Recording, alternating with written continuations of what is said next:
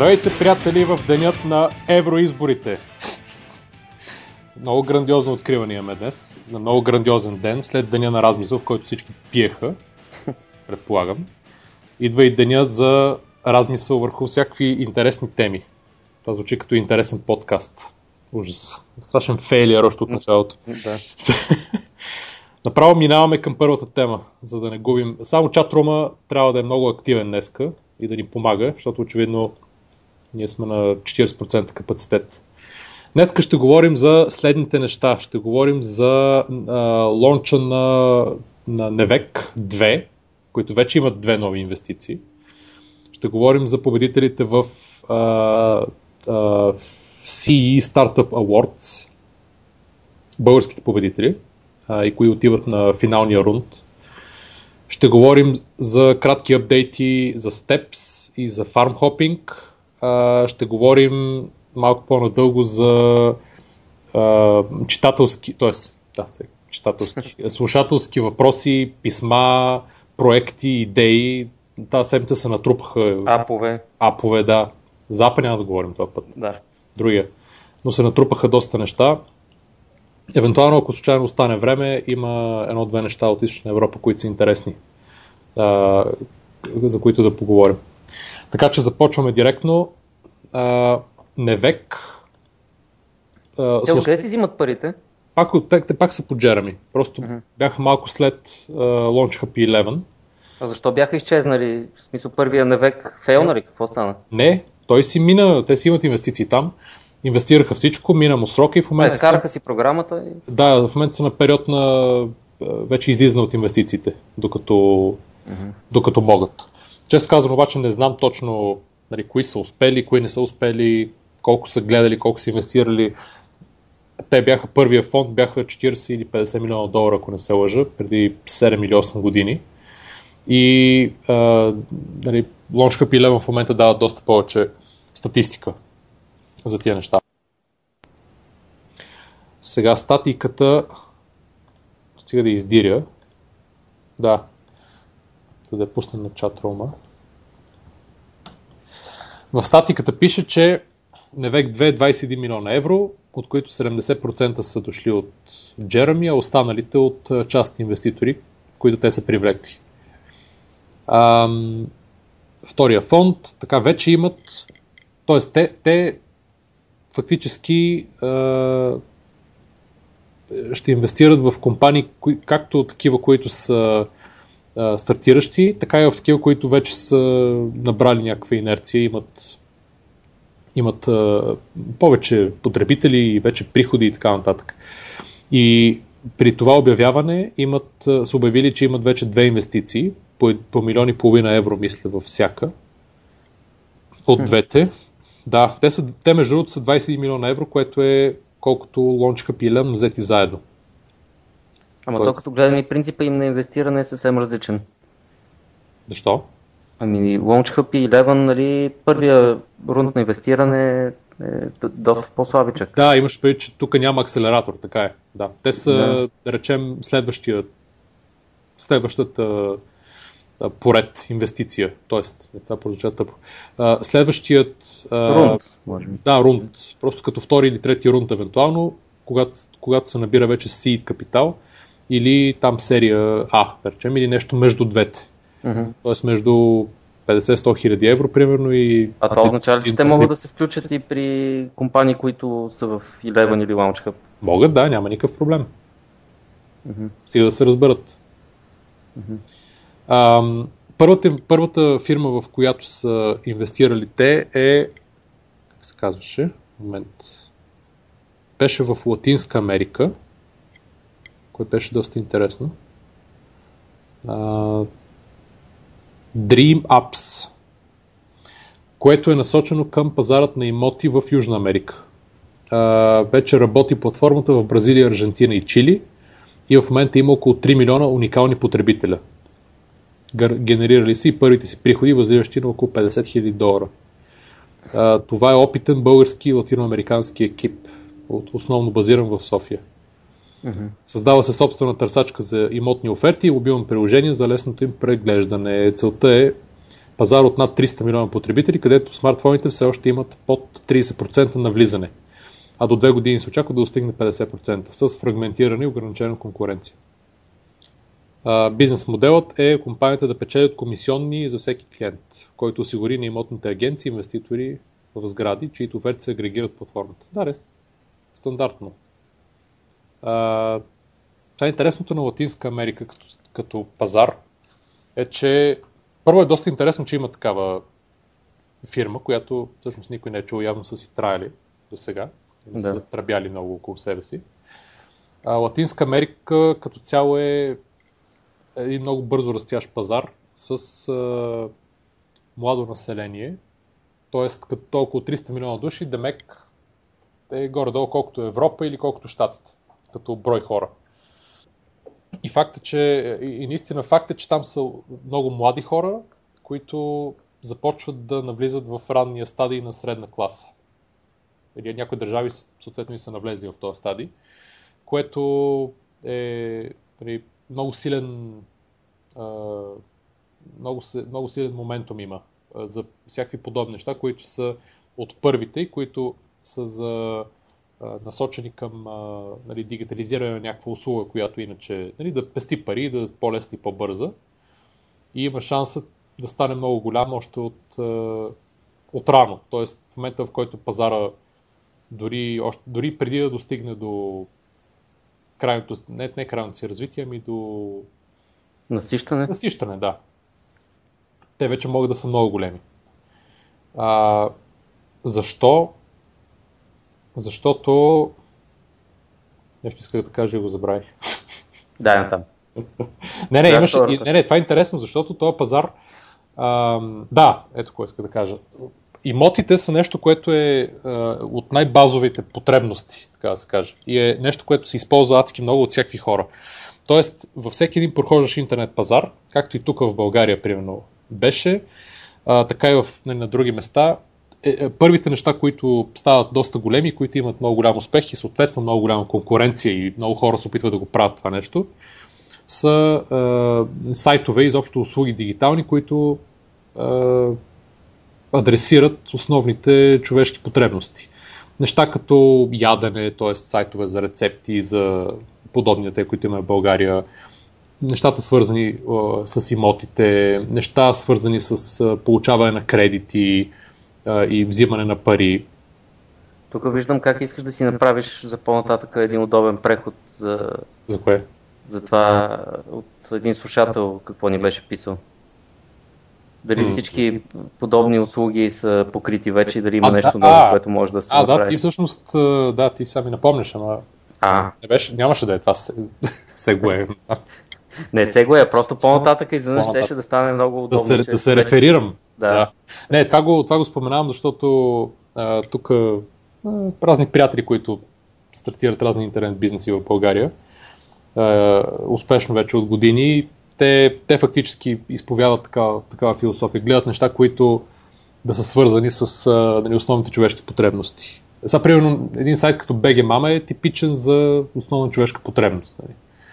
А, всякакви неща свързани с а, а, примерно спане, чак да кажа, не, ама ето ядене, ресторанти, т.е. услугите, които човек използва всеки ден, айде така да ги наречем. Не само основните човешки потребности. Да, да, но това е естествено. Да. Това е ясно. Еми да. Ясно е кое му е ясно. и сега, тук разбира се идва и е, да, пазаруване. Нали, типичен пример, групони всичките клонинги, които се народиха в Ама този бизнес модел мисля, че все още не е доказан, че да. работи. Ами... Нито за компаниите, които Защо? предлагат ваучери в групони подобните, нито за самия групон. Защото групон е на загуба, откакто е направен. Загуба съм, а според мен в много локални пазари а, фактически са си на печалба. Мисълта им беше следната. Не такъв, съм сигурен такъв, в това. това беше някакъв а, типичен пример на а, услуга, която много, много фирми или много стартъпи стартират, защото е има голям обем в нея. Да, и много лесно привлича потребители. Точно така, да. Въпросът е, че защото потребителя печели най-много от цялата работа. Въпросът е, че тези, които правят да работи този бизнес, т.е. компаниите, които дават ваучери, те не е ясно дали печелят нещо от това. Дали Ами- получават а, лоялни потребители.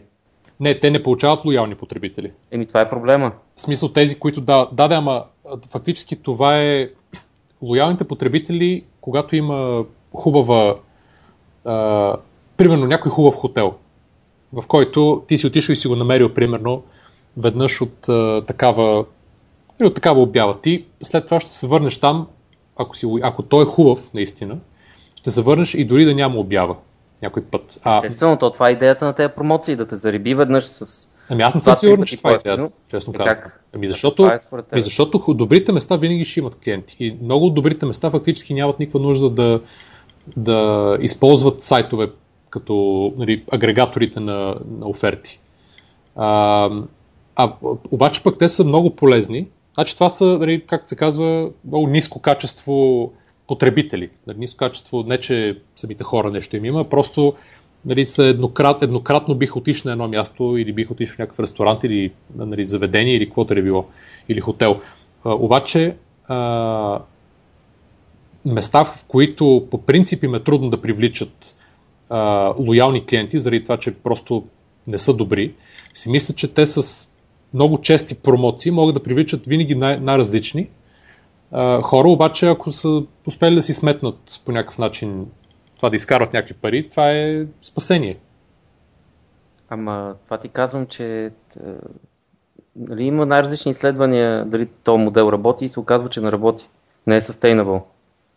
Тия промоции не водят до, до по-голям бизнес. Дали, дали е за хотел или за козметичен салон или за каквото и да е, мисля, че никой няма файда от това. То Аз- бъмп, който получават от промоцията, после нищо не се случва. Никой не се връща, те не, не изкарват а, сериозни пари от това. Да, да, ама изкарват пари, които Не е после, сигурно дали изкарват. после да пуснат друга промоция за Ма не е ясно хора. дали изкарват или се набутват. Повечето бизнеси се набутват при това нещо. Е, ти го смяташ а, какъв му е брейкивен, като пускаш тази промоция, не мислиш ли? Да. И ти знаеш много добре колко, а, ако, ако всички се възползват от тази оферта, Значи ти колко га- пари ще оставиш на сайта. Значи, бизнес модела на Групон и на рекламиращите в Групон е да продават под себе- себестойността и да се опитат да зарибат а, а, returning clients. Това, а, дето казваш, нали, че повечето не успяват, е така. Това, че е бил в началото такъв, не значи, че, че продължава да е такъв. Това е предвид. Не знам. Толкова не е такъв, това означава, че промоциите не са толкова големи, колкото бяха. Значи, по принцип, лоялната част на бизнес модела на, сайтове, на тия сайтове, това са, не са хората, които предлагат услугата, ами това са потребителите, които търсят. А, Да, нали, естествено. Да, точно така. Тоест един сайт има потребителската маса и фактически той може да я продава под, а, различни, по различни варианти. На различни видове, нали, примерно днеска на това заведение, утре на другото заведение, после на този хотел, на ония хотел. Нали? Тоест, колкото повече на брой такива малки бизнеси има, независимо те дали ще получат после, а, нали, както казваш, sustainable клиенти или не, самия сайт го интересува да ги има. Дори да са различни. Ама ако под сайт имаш предвид групон тип сайт, Да. естествено, него не го Да, интересува. да, да, това им предвид, да. Това предвид. е... Но мисълта им беше от началото, че точно този тип сайтове, които нали, адресират такава, нали, такава нужда, те се пръкват обикновено адски много от тях и в крайна сметка остават един-два, Да. които, които на всеки един пазар. И връщайки се към а, нали, сайт за имоти, за свързани тип, както са имоти, имот BG или тук вече има нали, много подобно сайтовете за, за обяви на недвижимости. В България претърпяват същото, същото развитие. Това нещо е един огромен пазар, като Латинска Америка. Наистина би могло да бъде, нали, ако се екзекютне като хората, защото директно ще се създадат, най- в момента в който нали, стане малко по-голямо, ще се създадат и с много-много такива сайтове. Това е гарантирано. да. Да, това ми беше всичкото, което исках да кажа. Втората фирма на Невек е... Какво беше. Той е фокус... Аха, това беше малко по-странно, което не го разбрах. Фокусиран върху пазара на сливания и придобивания. Компанията се опитва да облегчи намирането и реализирането на дялови инвестиции и предлага онлайн платформа за по-лесна връзка между инвеститори, предприемачи и консултанти. Тя ще позволява както публикуването на предложения за финансиране от, от, от страна на бизнеса, така и възможност да, на потенциалните инвеститори да ги анализират. Освен Тоест това, нещо като Angel Call? Да, да, но... да, да, ама не за стартъпи. И те такива неща са пробвани знаеш колко пъти. Аз съм виждал и съм мислил, нали, работил съм в тази индустрия, просто не мога да си представя това да работи. Ама, мога да си представя това. Зависи, те ако захранват само информация, а не правят не, не правят, те, те, те ще правят ли някаква част от а, инвестицията да се случва през сайта или само ще предоставят информация? Ами, просто ще показват... Ще правят ли като си значи, примерно, ти да можеш реално да, не, да правиш не, не, не, през няма, няма как да стане. Няма как да стане. В смисъл, много не, Въпросът е дали ще се опитат сега, дали има как да ами, стане. Значи, а, не мога да си представя това нещо да стане, най-малкото защото процесът при една такава инвестиция е огромно, огромен и много дълъг и подлежи на 100 неща. Yeah. Нали, ако те фактически успеят да докажат, че на един и на другия, нали, че т.е. Да, да се закрепат и да не ги прескочат, нали, вече това е друг въпрос, дали могат да изкарат някакво комисионно. Но според мен много по-трудно би станало това нещо. Ще е по-лесно, ако просто от едната страна на платформата събират някаква малка такса за, нали, за листване или примерно направят безплатно, пък другата сложат някакъв абонамент. Нали, зависимо. Но това е типичния нали, кокошка и пиле, т.е. кокошка. Типичният проблем на кокошката и пилето, което е дали пилето първо пресече улицата или кокошката първа. да, но честно казано не знам. Аз Мисля, представи си, значи представи си ти си, и то да говорим за дялови инвестиции, не говорим за стартъпи дори. Представи си, че ти си инвестиционен фонд и отиваш някакво мобилно приложение или сайт и гледаш вътре а, нещо от сорта на примерно верига ресторанти иска, търси допълнително финансиране. Еми, като, смисъл, тип, като тип каталог а, не звучи лошо. Да, значи, най-малкото от тези, които бяха тук пак в България, е сами излезе от главата, те правят точно това нещо за целия свят, платформата.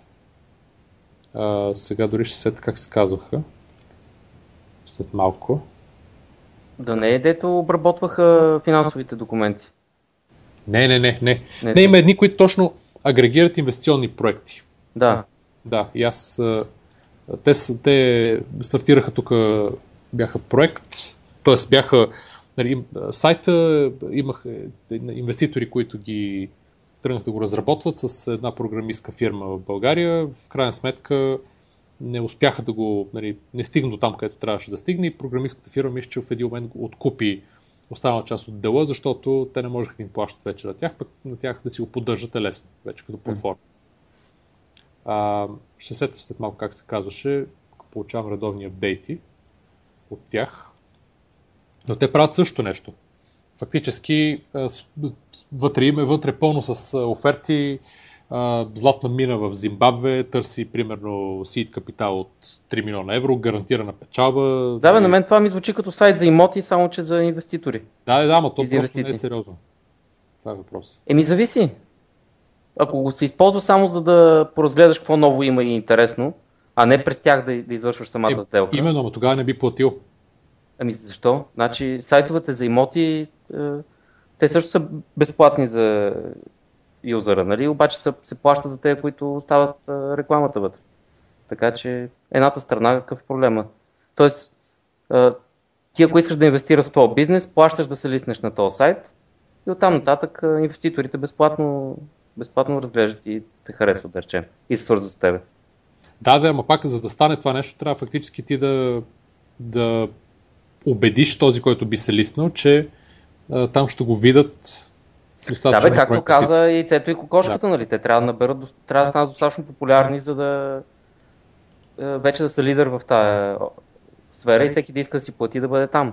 Ясно. Сега интересното, всъщност това, което е най-интересното, защото от това описание нищо не става ясно, дори няма име на, на, на платформата или фирмата, е, че са инвестирали в нея милиони и половина евро. Ето, някой е харесал. Да, да, да, става въпрос за невек, че се е харесали. Въпрос е, че за да получат милиони и половина евро, те явно имат някакво. явно нещо има там. Аз чета тук нещо за... чета нещо, че Майя Манолова е казала, че са били герб в Кюстендил. Нещо хваля. И затова се разсеях за момент. Е, може би е преяла с череш. Да. да, извинявай. Това лирично отклонение. А, да, така толкова за Невек. Ще ги следим за да, бъдеще. да, ще ги следим, защото е нов, нов играч на пазара. И защото прави доста по-сериозни инвестиции, очевидно. по-големи инвестиции, точно така, да. Да. Да, следващото нещо е за те наречените CEE Startup Awards, които се обявиха на последното Open Coffee преди няколко дена. Бяха номинираните и там имаше церемония, по която се излъчиха победителите от България, които да отидат на финала на 30 май в Будапешта. Така, има, ня, категориите са... Значи, тези Central European Startup Award се провеждат за първ път и идеята е организират се в Австрия, България, Чехия, Унгария, Полша, Румъния, Сърбия и Словакия. Идеята е да покажат най-добрите стартъпи, инвеститори и сервис провайдери от тези държави на световната сцена. Категориите са стартъп на годината, инвеститор на годината, основател на годината и сервис провайдер на годината. Като е имало преселектирани по 5 участника. Така, номинираните за стартъп на годината. Гледам, че ние почти не сме говорили за тия стартъпи, които са от стартъпи на годината. Е, за някои сме, да да видим, Jumpido, Само за Flips майче сме говорили. Trans- Добре, да, изброи ги едно по едно да видим. Говорили, да. За Transmetrics сме го споменавали сме го също. Second Life Electronics, това не сме говорили. P-Cloud, също не сме говорили. И Flips, за него сме говорили, да. Да, но стартъп на И- годината е P-Cloud. Да, P-Cloud. Spoiler alert. Spoiler alert. Ето, това е Защото още не си излязло. изборил Да. Е, ти трябва да сега да какво. нали, не- нервно да отваряш е, лището, на което пише. Интересно, защо не е линк това, за да видим какво прави P-Cloud. Аз веднага ще кажа. Какво? P-Cloud е Dropbox, само че по-скъпо, мисля. И българско.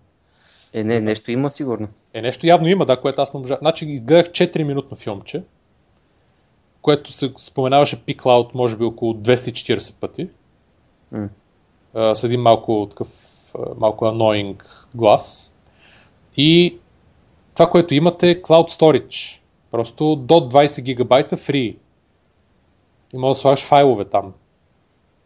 Музика, а, файлове, документи, видеа, фотоси.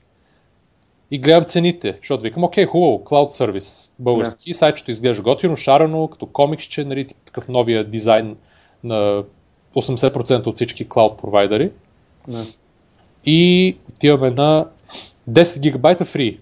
да. Това е повече от Dropbox, предполагам. Аз не знам сега в И после отидох блогове. на, Google, отидох на Google Drive и там е 15 гигабайта фри.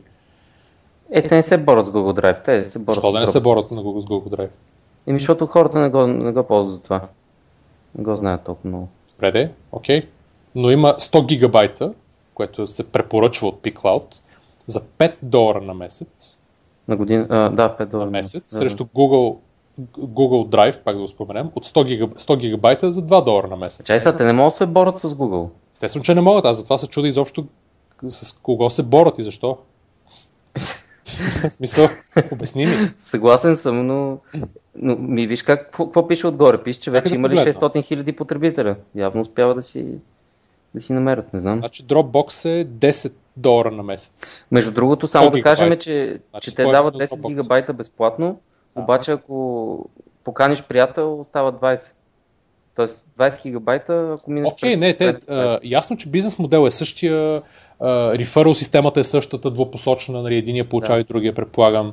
Пак са на планове, пак нали, всичко може да се прави, може да се стримва музика. Също Dropbox може да то стримва също- музика. Да, също може да се каже и за Box.net. Нали, че е също като Dropbox. Но тя е платформа, която продължава да се... и също като Google Drive. Да, да, продължава ама- да се развива, продълж- продължава да получава пари. Да, да, така е, само че техния таргет е, са е, Enterprise. Те са основно B2B на бокс. Докато Dropbox значи Enterprise това е същата услуга. Това Също как, услуга как е само, че... Еми, виж сега, има, значи, има в фичерите вътре, има много по-голяма разлика, какво ти трябва. Окей, okay, те по някакъв начин са го разграничили от Dropbox, да не е едно към едно. Мисълта ми е, че едно, нали, едното ти е, обикновено това са двата продукта. Dropbox ти е а, повече за потребителите, а, Box е за Enterprise, нали, за, фирми, за фирми. Където сигурно си трябва повече неща, ако отиваш и искаш да продадеш примерно 500 000 или 5000 лиценза и нали, вътре има много повече функционалност, която би ти трябвало, нали, колаборация вътре и така нататък. Но интересно, че нали, явно има някакъв тракшн, нали, що ме е избрано този Peak Cloud. Въпросът е какво може да е, каква може да е разликата, освен, че примерно хубаво. Ето е, а, оказва се, че е по-ефтина от Dropbox два пъти. Както и то, това не е от, от особено значение цената. То е от значение, когато набереш адски много потребители. Тази цена. Защото никой не, не отива в тези услуги с идеята, че си плаща. Нали, той отива на безплатната версия и след някакво време, когато му се запълни мястото, решава дали си струва или не да си, да си плаща. И обикновено не си плаща. Така че тази цена има значение за сигурно 0,5% от потребителите. Да, ето още едно, copy.com, като изглежда пак такова също. 15 гигабайта фри. Да, има страшно много такива услуги. Да, да, то е... Нали, всеки хостинг провайдер може да пусне по един такъв сайт фактически. Да. Така, не да? знам, аз не съм им гледал филмчето, може там нещо да казват по, по-интересно. Не, нищо не казват. Филмчето казват, ние ви даваме клауд. Аз затова нарочно изгледах филмчето, което е 4 минути, не знам защо. И това филмче очаквах да разбера каква е разликата, защото аз, примерно, ако използвам Dropbox, трябва да, да почна да използвам тях. Ако приемем, че и на едното и на другото място имам безплатен storage. В допълнение с безплатните storage на Google Drive, примерно и на Microsoftския сервис и не знам си къде, ако толкова решиш нали, да използваш, без, ако държиш на безплатното в, в, в тия неща. И цялото значи безплатният е... юзър е там само за да ги маркетира и да привлече негови приятели. Добре, окей. Okay. Нали, в този смисъл ги интересуват безплатните потребители. Не, не, аз разбирам, че ти имаш безплатни и после искаш да ги конвертираш. Нали, окей, okay, разбирам го това нещо, естествено. Нали, това ти е типични фримиум. Обаче а, в филмчето 4 минути фактически нищо ние сме storage, ние сме storage, дай си файловете, easy, secure, алабал, нали, стандартните да. buzzwords и толкова. Нищо повече няма. Ми, може би не искат да украдат да украдат потребителите на Dropbox или на Google Drive или на Boxnet, просто си се целят в други. Значи пазара е толкова голям, че нали, винаги има хора, които не са чували за нито една от тия услуги и те първа разбират, че има така опция файловете да сти някъде извън твоя компютър. Да. Погледни го от тази гледна точка. Значи тия неща, които се рекламират по подкаст, подкаст мрежите, на Citrix примерно, те имат много по-добри аналози. Нали, GoToMeeting, GoToMyPC и така Ох, нататък. Е верно, да, наливо нещата.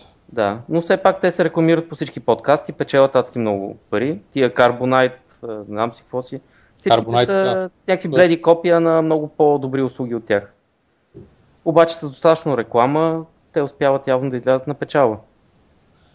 Така че, не знам, може би в този смисъл, ако е наистина добра услуга и работи, тя ще си зариби клиенти и ще си действа. Може би няма да е в мащаба, който е в Dropbox, но ще е достатъчно, за да си един работещ бизнес. Мен голямото, големия ми въпрос е защо стартъп на годината е това, а не Flips, примерно. В смисъл, не, не, изобщо не мога не да разбера защо не мога да, да разбера защо, т.е. какви са критериите. Нали, може би има някакви критерии, които да, по които да нали, са ги някакви жури са ги оценявали. Обаче Flips първо са събрали най-много пари, имат най-голям тракшн, най-много потребители, най-голям успех. Нали, изобщо нали, горе-долу във всяка категория и в, в повечето неща, които може да се замислиш за стартъп на годината, Нали, може би просто са решили, че те и без това са вече достатъчно известни и не им трябва тази известност и дай да бутнем нали, някой, който като отиде на финалите тук в цяла Източна Европа, ще добие повече, а, нали, повече популярност, което би го разбрал, само че малко Еми, като гледам тази класация или поне тази статия, която четеме сега я гледаме, е написана от Крис Георгиев. Така че може да, да го може питаш. Да всъщност. То може би бил в журито. Да. Ако може да го поканим да, да даде обяснение. Да, факт. Не е обяснение. Еми, защо не Какво Flix? P-Cloud? Да. Сега, Кой предложи P-Cloud? кой? Фаундър на годината. Номинирани. Георги Къдрев от Имага. Мартин Христов от Не знаем. Стефан Иванов от Steps. Тунио Зафер, P-Cloud. Аспарух Коев, Transmetrics. And the winner is... Си ти тук. Аспарух Коев! Откъде беше той? Трансметрикс. Transmetrics, да. Transmetrics е много готина компания. Какво правеха те? Ние сме ги споменавали, ама Transmetrics, фактически Аспарух е, е заедно е, са били, мисля, че с Стив Кайл, е, двамата е, на Xentio. Основателите, които са продали на VMware. Беше такава аутсорс, нали, аутсорсинг услуга компания. Нали, беше на голяма сделка. И а, фактически след това и двамата създават фирми, които правят бизнес интелигенс в транспортната индустрия.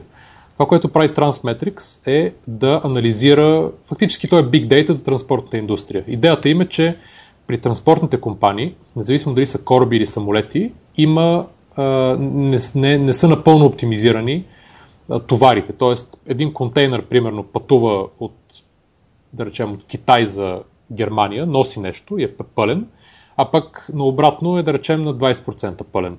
Нали, това е проблем за DHL, които може би не знаят точно, не, не могат да си прогнозират точно а, къде, кога, какво да, да запълнят. Тоест, те могат да го направят, обаче има други елементи, които в случая една компания като Transmetrics им дава възможност да анализират. И това са неща свързани с времето, и с климат и така нататък. Тоест, а, а, те гледах, гледат, мисля, че това им беше в продукта. Сега ще погледам дали е написано и на сайта. Transmetrics.com Кой беше? Com? А, Какво е? ел. Ео ли е? Тоест те са намерили а, един бизнес, който все още не е оптимизиран от компютрите и са намерили начин да го пооптимизират. Точно така, да. Значи, ето там, Big Data за карго, за карго транспорт. А, за капацитет, за оптим, оптимизиране на капацитет.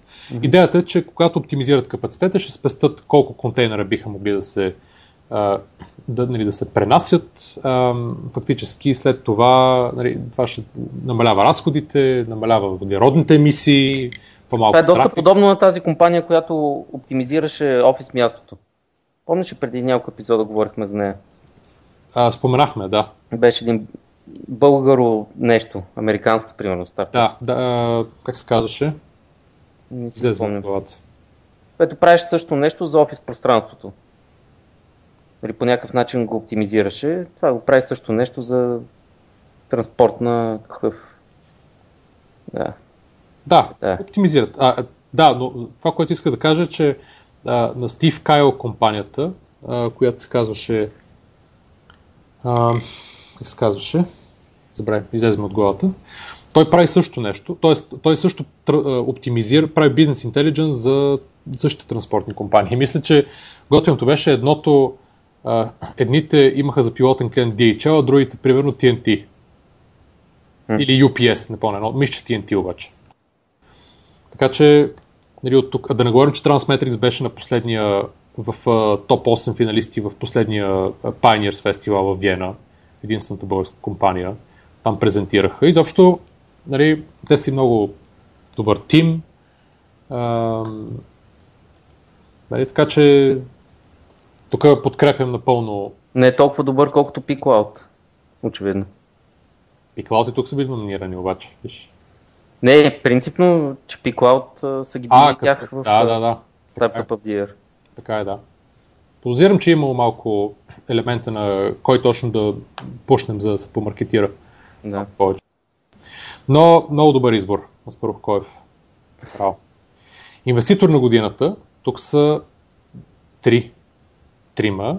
Първо Eleven като фонд, после Любен Белов като физическо лице, предполагам, и Тодор Брешков отделно, който също от Launch Hub.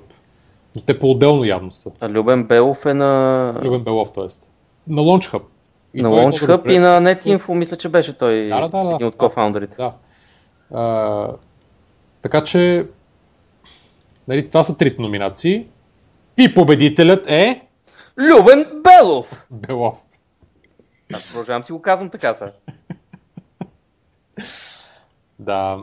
Ами, фактически, ако погледнем, нали, това също има доста смисъл. Такава, так, такава Еми, зависи какви са тази критериите. Да, зависи какви са критериите, обаче ако се замислиме той първо като Angel, мисля, че има доста добри попадения. Той е инвеститори в uh, NEG BG, които са нали, BG Mama и цялата група сайтове около тях. Нали, NetInfo, от преди айде, окей, там е бил като... Говорим тези, там, където е бил като инвеститор. Нали, NEG BG, да речем.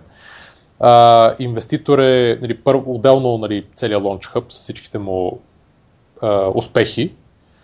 А, и предполагам, че има и други такива angel инвестиции, негови, а, които е, дали той мисля, че е в борда на Flips също, нали, покрай... Тоест има... Наистина, не виждам честно казано кой, кой друг биха могли да, би, би могъл да бъде избран. Така, чисто обективно погледнато. Дали аз него не го познавам, т.е. не мога да дам някакъв спин, нали, лично, лично мнение, обаче обективно погледнато, наистина си заслужава да той да бъде инвеститор на годината. Барабани и гонг, ще ги добавим после. Аз, аз, аз, чули се? Кое? А. а, не, аз съм си подготвил, защото Така. тук си подготвих звуковите ефекти. Да. Викам да не би да се е чуло. Не, докато не, си нищо не подготвил. се. нищо не се. Добре. Значи никой нищо не е чул. Така, и последното е било сервис провайдер на годината. Сервис провайдер едното е Able. Това е асоциацията на бизнес лидерите в а, Нещо. България, примерно. Да, Able. Другото е Start It Smart, нашите добри приятели. И третото Startup фундацията, пак на нашите добри приятели, Стани, Крис, Мартин и така нататък. Ам, и победител е... Момент. Служи гонг. Е, нямам гонг. Е, нещо друго. Барабаните чуха ли се поне? Нищо не се чу. Верно? Ето, Чакай. Момент да удължим малко Правих да ти. звънят. Я ги пусни при тебе, ще се чуят. Къде да ги пусна? Е, от това, което ти песнах в скайп. Момент. Пуск... Нищо не се чува. Добре. Startup Foundation. това ми е Street Fighter Voice. Това беше... Чули са нещо между другото, чатрума? Не се е Нещо- чуло. нещо се не смеят. чух. Не, нещо се смеят, явно се е чуло. Аз го чух, очевидно, Ти си защото... го чул, и аз си го в моето обаче. Чу се, ето, виж ли? А, и що аз не го чух? Е, как го няма Тишо да, да пусне и той някакъв гонг. Да, това са номинираните и е, номинираните и печелившите. Сега ще покриеме, разбира се, не лично, но ще покриеме какво е станало, надявам се, като излезе и, на, е, и след 30 финала в Будапешта, защото ще е интересно най-малко да видим кои са от другите държави изпратените посланици на предприемаческата култура. Така, сега минаваме на там. Кажи за фарм хопинга. Да, имаме е апдейт. случило. Всъщност имаме два апдейта. Единия е от Steps, че направиха някакъв тест. А, не, още не са го направили. Ще правят тест в неделя, 15 юни в 10 часа. Всеки може да се регистрира на steps.co т.е. на сайта им. Ще го пуснем. А, за момент. Така, теста какъв е? Бяг... Ще се правят бягания, които ще се проведат на 3 етапа в групи по 10 души. Трасето за бягане е 5 км. Всичко, което се изисква е да поставите прототип на стелките в обувките си. Те ще са подбрани според вашия номер и да избягате трасето от 5 км. Останалото ще го правят те.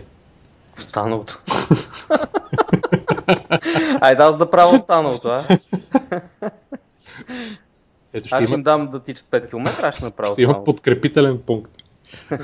как да се включа? Ако искате да се включите в нашите тестове, трябва да попълните въпросник. Добре. Въпросник. 5 км? Как само 5 км? Малко ли са? С тия стелки, умни стелки под краката. Тук имаше доза ирония в това само 5 км. Защо да се включа? Стартъп средата е, в България е в вихра си и всеки ден се появяват нови вдъхновяващи идеи. Къде сте идеи? Аз нищо не виждам около мен. Екипът на Steps вярва, че е на прав път в създаването на един изключително полезен продукт, който ще промени изцяло начина ви на бягане. И на ходене, най-вероятно. Ако обичате да експериментирате, ако се интересувате от най-новите технологии или ако просто искате да помогнете на пет млади, отдадени в и амбицирани предприемачи, включете се в историческия пръв открит тест на Steps. Аз искам да знам каква е целта на теста. Това не, само целта това е да не е съберат, да са, очевидно да съберат uh, филд данни. Big Data. Не си ли чувал? Какви ли данни? какво е Big Data? Те колко стелки според тебе а, на, на три етапа в групи по 10 човека? Значи те имат а, 10 стелки. И те Да. искат да вземат дейта за 30 човека. Да, точно така. И Иска да кажа, че те сами не са успели да намерят 30 човека, които да тичат достатъчно, за да си направят, да си вземат съответните данни. Е, сигурно са намерили някакви хора, обаче искат да намерят още 30. Мгм. Има смисъл да са 60, повече от 30. Това е... Не, то не е лошо като публисти стънт. Нали, нещо. Аз мисля, че, че, че за тях също е доста важно да, да го правят това нещо, защото ще могат да видят, може би искат да видят и наведнъж как би и на такава дистанция как биха реагирали тия тестове. Един след друг. И как би реагирала платформата им да агрегира данните. Знам. Така, де, това е от... а, за Steps, да. Значи, Steps, а, ние споменахме, че отиват в... А, получиха стипендия от Singularity University. Тук, всъщност, те, бяха един от двамата печеливши. Пак на източноевропейският паджен, паджен ли, как да го речем, конкурс, който е част от Singularity University, което беше идея, която да помогне на поне 1 милион души, да подобри живота на поне 1 милион души в съответния регион. И това, нали, те, те бяха единия финалист и получиха стипендия за лятото. Стефан Иванов, CEO-то, ще ходи в кампуса на Singularity University, който е в НАСА, в Сан Франциско, да, в, да, в Калифорния, а, за да вземе участие в програмата и съответно да нали, работи, да продължи да работи върху идеята си, да се запознае с ментори, други хора и така нататък. Другата идея беше, беше, между другото, много интересна, на някакъв поляк, който е направил апликация, т.е. софтуер и алгоритми, които си ги инсталираш на таблета, телефона или на компютъра и те следят как точно ги използваш. Тоест, къде кликаш, колко често, Ако как, не, как свайпваш. съответните таблети и телефони не са с iOS. Защото на iOS не можеш да направиш такова нещо. Какво не можеш да направиш? Е, софтуер, който да следи останалите апликейшни, какво правят. И операционната система. А ти не можеш ли да следиш какво прави екрана? Тоест, работа с екрана. Когато е изключен съответния ап, не. Виж, всеки един application си е затворен Да. в себе си. И не комуникира с другите, не комуникира, когато се затвори с Аха. каквото и да е. На Android може да се направи всичко. Може би на Android да е в такъв случай, да. Идеята е, окей, да, това е Просто технически Интересно. не е възможно да стане на iOS. Да. А, та идеята каква е? Идеята на таблети а, и на телефони, а, той, да следи, той следи и събира данни анонимно, а, как точно се слайпва, как се браузи нагоре-надолу, как се клика, колко често, а, изобщо, нали, независимо какво се използва. А на десктопи, как човек използва мишката. Идеята каква е? Той е фактически медици, нали, медицински, медицинска апликация, защото иска да анали... т.е. той успешно е доказал, че може да анализира а, патърни, с които да идентифицира деца, които са, имат аутизъм. И то не такива, нали, той, той е гледал такива, които вече имат и е открил тези патърни, които могат да, да кажат на родителите, че примерно тяхното дете а, е в много, много, много начален, фаз, начален стадий те още не знаят. С някаква много голяма точност. И, и фактически е много интересно, защото може да събира информация за такива патърни, не само за аутизъм, но и за други подобни, нали, т.е. някакви психични състояния и така нататък, и да се предогажда кой а, кога в какво състояние е и примерно да, да ти помага по някакъв начин, нали, ти казва нали, нещо да прави с теб, ако, ако ти позволиш. Да. Много хитро. Много хитро. Много е популярно в Польша и а, той също... Да, то звучи резонно да има такъв начин. То не е диагно... да речем диагностика. Нали. Както в момента може би а, то, същия доктор може да го разбере, ако на съответното дете даде едно лего и види как то се играе с него. Да. Нали, по същия начин интеракцията му с компютъра или с таблета също нали, има сигнали, които той може да прихване и да ги преведе в някаква диагноза или поне някаква стадия на нещо. Да, в смисъл звучи доста резонно. Да, не, много, много готин. Аз някой, тук някой ми разказа. Всъщност, да, тук на. А, ходих на една презентация на Райчо Райчев в Европейският космически купол, докато беше тук, мисля, че една седмица, точно в, в София на Жълтите павета. И, беше, и е много интересно, т.е. беше, вече го няма, съжаление, защото той обикаля от столица на столица в Европа. И, и, идеята беше, че презентираше Галилео, т.е. презентира всичко, което Европейската космическа агенция прави. И едно от основните неща, естествено, спътниковата система Галилео, която, която Европа или Европейска космическа агенция разработва и пуска, можеше да се види три пъти по-малки макети на, на, на 4 от сателитите.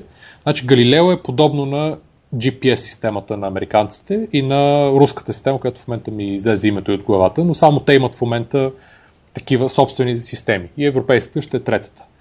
От много, нали, много последно поколение те вече имат 6 спътника, които кръжат в ГЛОНАС, точно така, ГЛОНАС, мерси на Тедо. те имат 6 спътника вече, които кръжат в космоса. Още 24 мисля, че трябва да пуснат по план като някои, мисля, че някои, няколко от тях ще са на, нали, в далечна орбита, т.е. тези, които ще правят да, обхват, да имат по-големи обхват. А, и ще може, нали, то е фактически GPS система, а, която ще е по-точна ще, ще използва наземни станции и ще е по-точна от а, сегашната GPS система, която мисля, че може да установи позицията с а, разлика до 3 метра това е отклонението. А пък европейската е планирана да има 30 см разлика, което автоматично включва голям брой приложения да са възможни, особено при транспортната индустрия, да се автоматизират, които иначе не биха могли да бъдат а, нали, при 3 метра няма как да стане просто. Примерно един кораб дали да, ще, ако, дали ще стигне до, а, точно до брега или не, примерно за да бъде натоварен. Нали, това при 3 метри 30 см е нали, бинарен изходът. Нали, един път може, другия път не може да се направи. Тоест, нали, и освен това, ще дава и доста други възможности системата на Галилео. Много интересно, аз не съм чел адски много, но това, което ми обясняваше едно, едно момче там на място, беше много готино. Той ще ни гостува, между другото, защото той е миналогодишният победител на същото, същото Singularity състезание. Това, което ти е разказвал, Решили ли са, за мен най-големия проблем не е дали 3 метра или 30 см е а, резолюцията, така да се каже, на GPS системата, а за колко време всъщност твоята навигация успява да намери сателитите и, и да се намери къде е, т.е. да триангулира позицията. Дали това, това са го ускорили? Защото в момента отнема адски много време на нормалните GPS-и, не тези, които са с мобилни телефони. Да. GPS-ите, да открият позиции. Примерно, когато влезеш в, не в тунел, но да речем в паркинг, някакъв подземен и излезеш на другия ден, на него му трябват минути буквално, за да те открие къде си. Да. Което предполагам, че в някои ситуации създава доста големи проблеми. Например, както си говорихме преди за, а, за, за за колите, за, за страховките на колите и GPS-ите в тях, които се слагат, които затрудняват доста намирането на колите. Защото ти минеше през един много голям тунел и останеш за известно време там, след това GPS-а много трудно те локира къде си. Ами не знам. Интересно дали новото поколение GPS нали, го, го разрешават този проблем или да, не, не мога да ти кажа. В смисъл и те използват наземни станции за дали, по-точно триангулиране. Може би да има значение за Предполагам, че има значение за, за скоростта. Но това е нещо, което дали, трябва, да го, трябва да се види от, на сайта. Да. А, не знам дали някой от, от чатрума е успял да, да ходи да го види, да, да влезе вътре в Space купола тук, но беше много готино направено вътре. А, да, та Сергей, Сергей Петров се казва, момчето, той работеше преди с, с Райчо, беше технически директор на проекта с научната сувалка, който продължават да работят по него и сега ще я тестват, мисля, след 2 или 3 месеца. И, а сега се занимава с... Всъщност, като е бил в тази програма на Singularity, се, там са направили един умен кошер за пчели. Но няма да казвам нищо повече, защото се разбрахме да гостува и да разкажа всичките неща по-обстойно, примерно. Не знам дали другия път или по-другия път. Тук ни трябва този звуков ефект. Уа, уа, уа. Или поне тишо да го, Ти ще да кажеш. Data Steps се оказа, че а, Стефан Иванов е бил също преди, мисля, че на, първи, на първото издание на, а, на Space Edu, Education програмата на Райчо. А, те продължават опорито да печелят всеки път последните години, да печелят а, неизменно този Singularity Challenge. Винаги хора от програмата го печелят и от България. Така, минаваме на там. Фарм хопинг. Farm hopping. Сега. Hopping влиза в Харварда на акселераторите. Харварда на акселераторите. И така пише тук. Seed Camp. Така, hopping, за, не, за тях сме говорили, дори аз ги използвам редовно. Те са доставка на еко-био полезни храни от, директно от фермите тук в България до няколко, не до вкъщи, ми до отделни тук пунктове, откъдето човек си я взима. Така те влизат в Seed Camp, точно така. Харварда на акселераторите. Харварда на акселераторите. Инвестицията, която дава Seed Camp, а, е в два варианта. Или 50 000 евро за 8 до 10% от компанията, или 25 000 евро за 5%. Така, фарм хопинг. Аз много се радвам, че най-накрая, т.е. преди няколко месеца си смениха модела и сега влязаха в правия път. И Още не е съвсем баш най-правия, но е по-прав преди. със сигурност е по-прав. Най-малкото сега имат услуга, която някой използва и, и повече хора използват, която се развива и хората си поръчват, както и аз редовно поръчвам и съм доволен много от нея. Да, но в крайна сметка нещата би трябвало да идват до вас, а не ти да ходиш до някъде да го взимаш. Така е факт и това ще стане в един момент. Да, да. Просто в момента да ни са те са на тестови рундове в някои от софтуерните фирми, просто вътре ги правят, Да. за да оптимизират процеса. Да, това постепенно просто ще промине в Постепенно. това те да са портал за а, биохрани. Това им е крайната дестинация. Точно така. А, в- в момента има такива, но са много ни скатани по Фейсбук, едни групи, де си поръчваш, там вече ти Да, те са много разпокъсани и работят с Разпокъсани, а, конкретни ферми обикновено. Да. С по една-две, максимум 3-4 ферми. Тоест има ниша за агрегатор. Да. Добре направен агрегатор. Техния работи добре, нали, макар че имат един бък с плащането, който съм им обърнал внимание, че ми дойде ми поръчката последния път, без да съм им платил. Ще трябва да си го погледнат. Еми той да Сокс го имаше този проблем. И на мен ми дойде поръчката без да съм платил. Ха! Ако си спомниш. Да, това мисля, че го бехме е, идентифицирали в един момент, какво беше станало. да. Така че случват се такива работи. Ам, сега, минаваме към огромното количество, огромно количество, по дефиниция повече от две, а, слушателски въпроси и то тази седмица бяхте супер активни. То не бяха само въпроси, ами си бяха едни доста дълги имейли, детайлни, вътре с идеи, с предложения, с линкове. Да се чуда откъде да започна. Ще започна с... Ам, И отгоре надолу, предлагам. започваме с... Кое е първото? Филип. Точно така, който в момента а, ни слуша. Да. Филип ни слуша и той ни изпрати един доста дълъг а, имейл. А, върху който, т.е. от който ще се спрем на, на някои от нещата, които можем да дискутираме и може да се получи по-интересна дискусия, така че вие се включвайте от, а, към това нещо. А, Филип а, Балев работи в Англия и живее там, там е учил и познава някои от а, фаундерите и някои от стартъпите в България. Ни е казал от сорта на Party With Me, за които сме говорили, Statace, за които се опитахме да говорим. Няма да говорим. а, така, а, да, има, има няколко интересни въпроса, които той поставя. Дали, един от които е дали така, лесно, идеите, които лесно могат да се направят, т.е. точно тези ежедневни проблеми, а, които могат да се дигитализират, вече са направени всичките. И трудно може да се измисли нещо.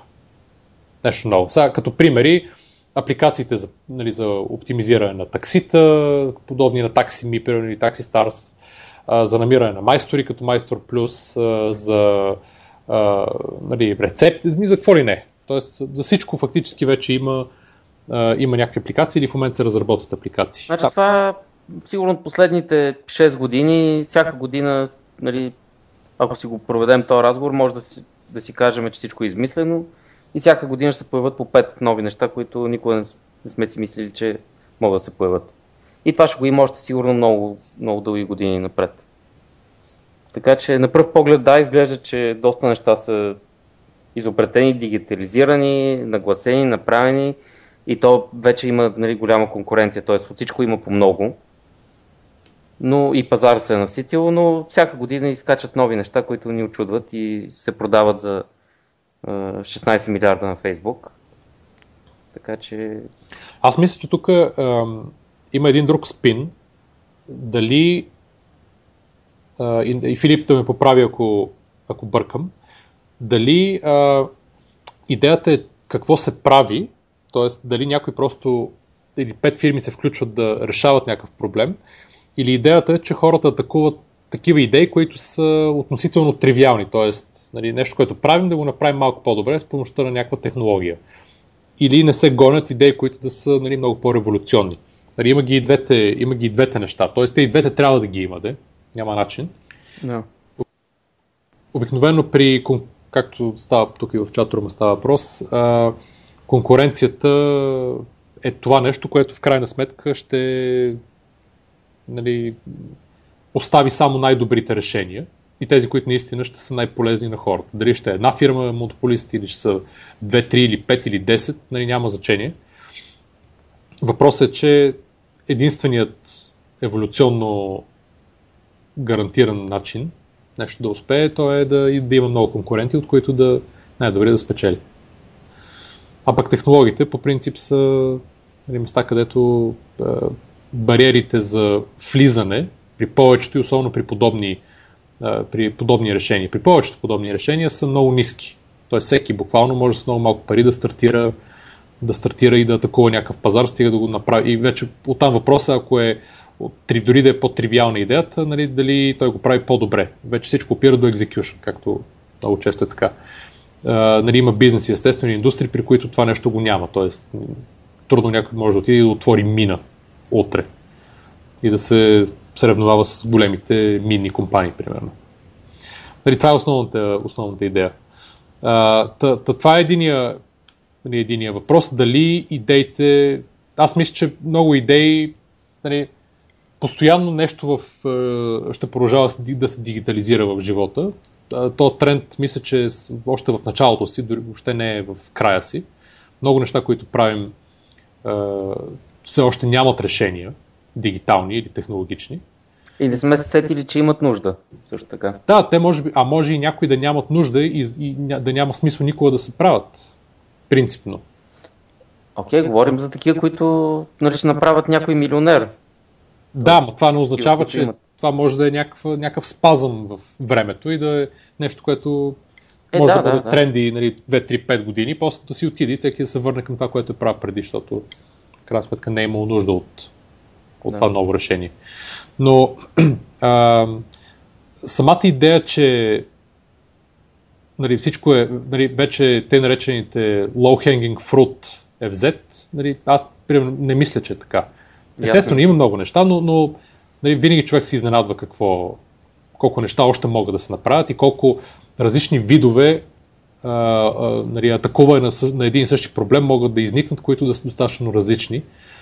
Не говорим, че технологиите еволюират адски бързо и съвсем, съвсем про, ма, малка промяна в някой нюанс на някоя технология може да доведе до, до нов бизнес, който до сега просто не, не е имал как технически да се осъществи. Абсолютно. Значи, нали, е типичен пример, примерно 3D принтерите, които също са в някаква бебешка фаза на развитие в момента. Но в момента, нали, и сега човек отива и си купува, да речем, Значи при тях всяка една фаза на развитие на 3D принтерите ще, ще отваря адски голям фронт за всякакви стартъпи.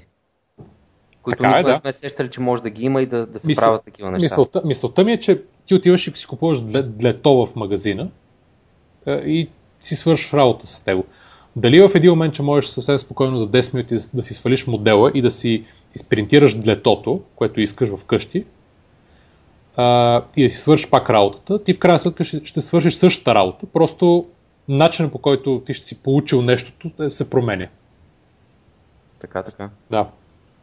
А, да не говорим, че самия живот на хората се променя също. Остави и технологиите, че те нали, при развитието им позволяват а, да се създават нови неща, които да атакуват по-добре нещо или да атакуват нещо коренно различно. Да, да, и нуждите на хората. Нуждите на хората също еволюират, да. Uh-huh. Да, изключим базовите нужди. Да. И, и те някои неща се променят с толкова малко, че ние не ги усещаме, но изведнъж се появява нуждата от нещо ново. Някой се сеща за това малко по-рано от останалите. И ето ти изведнъж един а, нали, стартъп, който става за, за седмици и за месеци бизнес, ми, нали, а, бизнес за милиони и за милиарди. Да, т.е. тайминга. Тайминга е, е фактически една от, дали всеки знае, една от най-важните е,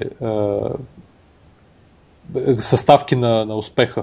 А, защото адски много идеи, просто те, те, те са пробвани много отдавна а, и почти никой не знае за тях. Съвсем случайно някакви хора из, нали, казват, това нещо беше пробвано едно време, не стана, никой не разбра за него и сега се прави и сега му е дошло времето просто и сега е успешно. Нали. Примерно нито таблета а, е измислен от Стив Джобс като концепция, Нали... Да, да, те го пробваха много отдавна. Май, се примерно получи. Microsoft го пробваха mm-hmm. за първ път, още примерно 6-7 години преди това или още по-рано. Mm-hmm. Нали, много неща са тествани е, като, като концепция. Елект, електромобилите, примерно, сега са някакъв хит и тренд и бум, нали? а те са тествани преди много, много години. Преди десетки години са тествани за първ път като идея. Тоест, е, нали, просто някои идеи се рециклират и в един момент им идва времето и, стават. И тогава, нали, примерно, те, някой може да каже, това е нова идея. Тата, това беше едно от, едно от нещата, които Филип, за които Филип ни писа, което го намираме за интересно, за дискусия. Другото нещо е за при бизнес моделите. Дали, т.е. как може да се, да се монетизира безплатен продукт?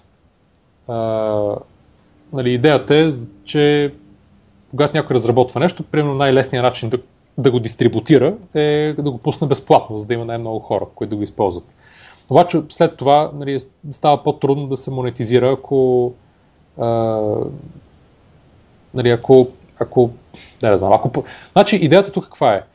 Идеята е, че при безплатния продукт има за сега един, един бизнес модел, който работи на много места и това е фримиум модела. Тоест, правиш нещо безплатно, трупаш адски много потребители, показваш, че то работи и в един момент разделяш функциите на такива, добавяш които... платена функционалност. Или, или добавяш или разделяш тия, които има да. в момента, някой ги правиш платени. Примерно, Ники, ти разкажи повече, ти им експериментираш при тебе на, на твоите сайтове с това нещо. Да, но все пак да кажем и за другите опции. Нали? Най-популярната и най-лесната от, която е, от които е просто да сложиш е, реклама на Google или някакъв е, локален провайдер на реклама. Примерно има много български компании, които е, предлагат банерчета, свързани с други български компании. Най-лесното Google AdSense. Просто слага се реклама и се вижда колко печели този сайт. Ако не печели достатъчно от това, има и други начини за монетизация.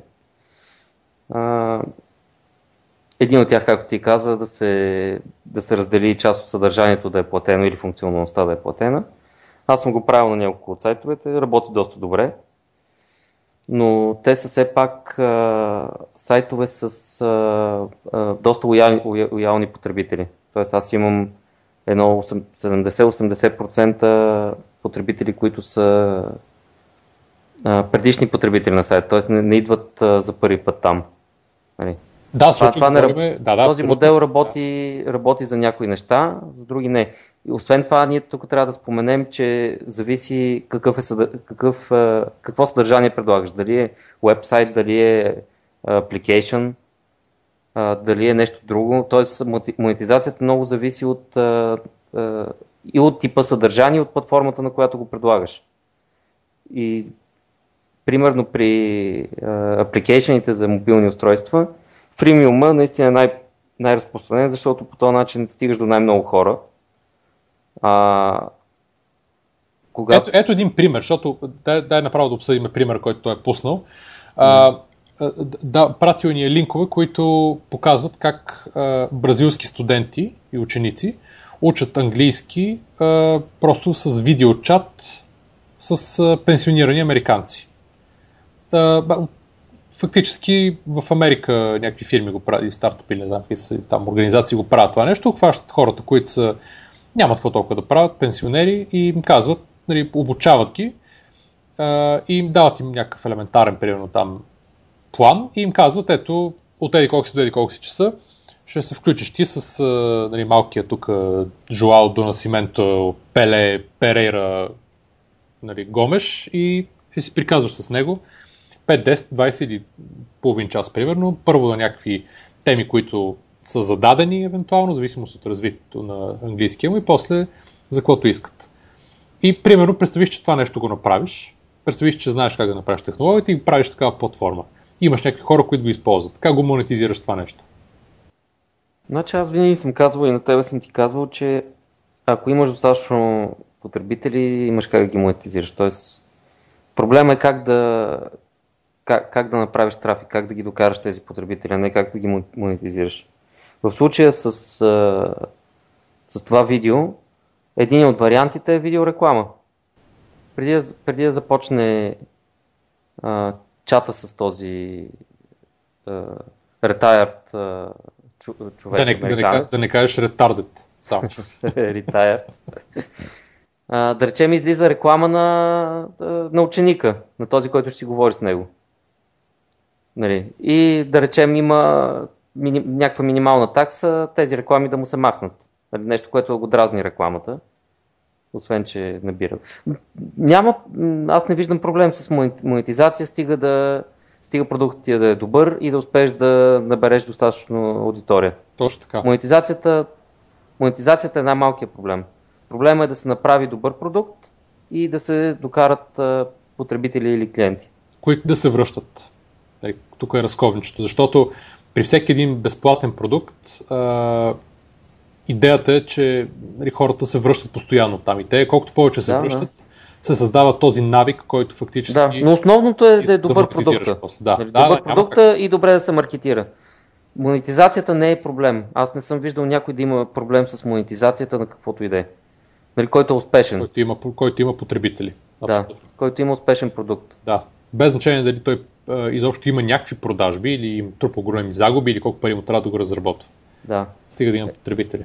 Да. Ето един пример, Twitter, който преди едно-две предавания гледахме в... Той още не мога да печели. Той още... нас хемичка, да, че те все още не са на загуба, но не виждам някой да се е притеснил от това.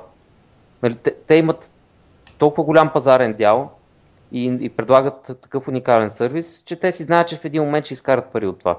Или техните инвеститори поне се надяват, че това ще се случи. Да, а, аз мисля, че няма да има проблем да го... Да, но... Те инвеститорите вече са изкарали пари, защото го листнаха на борсата, така че който е искал да излезе...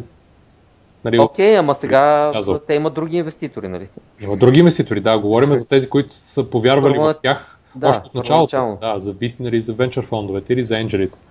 Да. Те, а те продават лека по лека и нали, въобще няма нужда. Техният бизнес модел е точно такъв. Нали? Ние трябва да, да направим платформа, която целият свят да обслужва, пък как ще монетизираме, ще го измислиме, не е проблем. Нали, те опитват най-различни неща в момента. Пускат реклами тук там, продават хаштагове, нали, да излизат в разни топ чартове. Имат си различни механизми, по които правят някаква монетизация, но тя е по-скоро експерименти да опипат почвата, да видят кое най-добре ще работи за тях. И това да. за всеки друг бизнес, според мен, е въжи. Ако е достатъчно добър продукт и стане популярен, ти ще успееш да го монетизираш, сигурно това няма да, да е въобще грижи. Е, те, да, те в момента фактически са пред стартиране на тяхната собствена рекламна мрежа, Twitter, подобна Facebook, подобна Google. А, да, за всичките им продукти. Това е друга тема, де. А, та третото нещо, което, за което ни е писал Филип е нали, как особено е по-проблемно да се монетизират и да се развиват стартъпи или идеи, които са а, нали, при наречените нали, social entrepreneurship. Тоест нещо, което се прави, може да е стартъп или някаква идея, се разработва за атакуване на някакъв а, социален проблем. А, което може да е нали, как, да се, как да чистим а, някакви поляни или... Да запълваме дупки. Да, да, нещо. В смисъл нещо, което е повече свързано, нали, не е мислено толкова като бизнес да купувам от лицето А и продавам лицето Б, ами по- повече нали, първоначалната идея е това то да свърши някакво добро. И тук ние сме говорили преди за Много пъти. А, разковничето а, при социалните, социалното предприемачество. А, и моето мнение поне, значи трябва да се прави една много основна разлика между това какво може да е социално полезно и то да е устойчив, устойчиво направен бизнес и това, кое и, идея или стартъп, който да е да се харесва на всички, но той да не може да се направи на устойчив бизнес.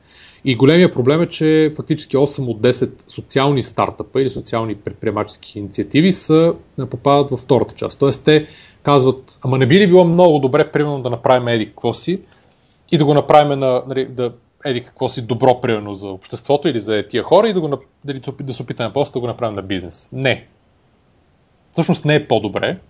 По-лошо е, защото има много такива малки инициативи, които адски много време и ресурси се пилеят в тях, за да се направи един спорадичен и еднократен, често ефект, и след това фактически те казват, окей, сега да пробваме да го направим на бизнес и там вече се удари на камък. Много по-добрия подход е а, при да се направи дори някакъв друг вид бизнес, който да стане устойчив, да има бизнес модел, който да, да, нали, да такова някаква нужда на човека, а не това какво той какво да, бизнес модела трябва да е видим от самото начало. Бизнес модела да се, или да се измисли такъв, че той да е устойчив и след това нали, като, дори като нали, допълнение на, на основния бизнес, да се е, предприемат и тия социални дейности. Значи тогава те имат първо много по-голям скел и, по, и много по-голям шанс те да успеят да постигнат целта, която е била първоначално е, нали, залегнала в него. То от тази гледна точка, социалните инициативи е, нали, обикновено те затова отиват повече в, към модела на, нали, на non-profits. Защото да, там... си кажа ли тук двете проникновения, Кой... които са Секунда, за... само, само да кажа, за, нали, че отиват фактически много от, нали, много от подобни инициативи, които са станали устойчиви, те фактически са се превърнали в нещо като фундации а, или нещо, което е много подобно на фундация а, и имат донори, които издържат както самата фундация, така и дават пари за всичко, което те правят. И пак са устойчиви. Нали, има, има много такива примери. Да? Значи, значи тези теми засегнаха два мои, две мои болни места. Едното за социалното предприемачество и за това, което съм казал много пъти, че в махането на колите от тротуарите има бизнес. И някой трябва само да измисли как да го как да го наложи, да го развие и да заработи в България.